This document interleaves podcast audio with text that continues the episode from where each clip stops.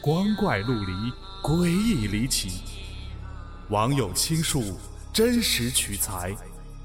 老黄故事之民间怪谈正在讲述。谁在陪你？我中学同学刚工作的时候，与他合租的姑娘跟他说起了这样一个前室友的故事。他的前室友叫小慧，比我们啊稍大几岁。刚毕业的时候就独自租了一个单元哈，家庭条件还是非常的好。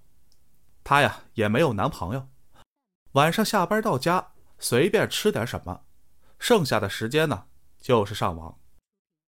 有一天闲来无事，她就想着找点刺激，啊，呃，就是晚上啊自己独自在家看鬼片结果相当尴尬。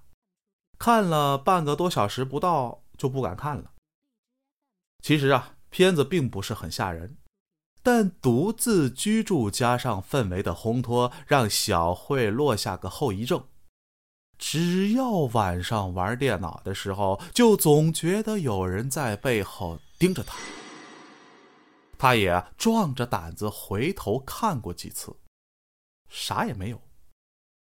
有的时候还像监考老师在考场突然回头，也没有发现任何东西。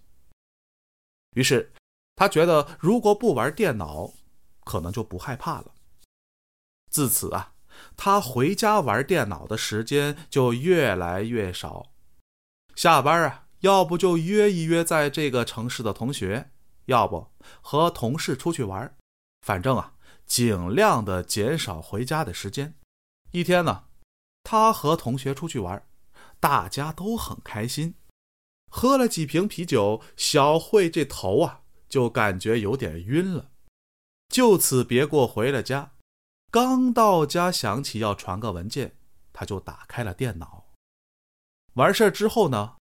就在要关机的时候，小慧刹那间看到屏幕上映出了一张脸，就在她的背后，枯黄的皮包骨脸，浓妆艳抹的大红唇，吓得小慧大叫一声，夺门而出，在大街上站了一夜。自那之后，她就不敢一个人住了，和我同桌的舍友合租了一个屋子。但呢，他总还是疑神疑鬼的说，又看到了那张脸。住了不到一个月，小慧就回了老家，也不知道后来究竟怎么样。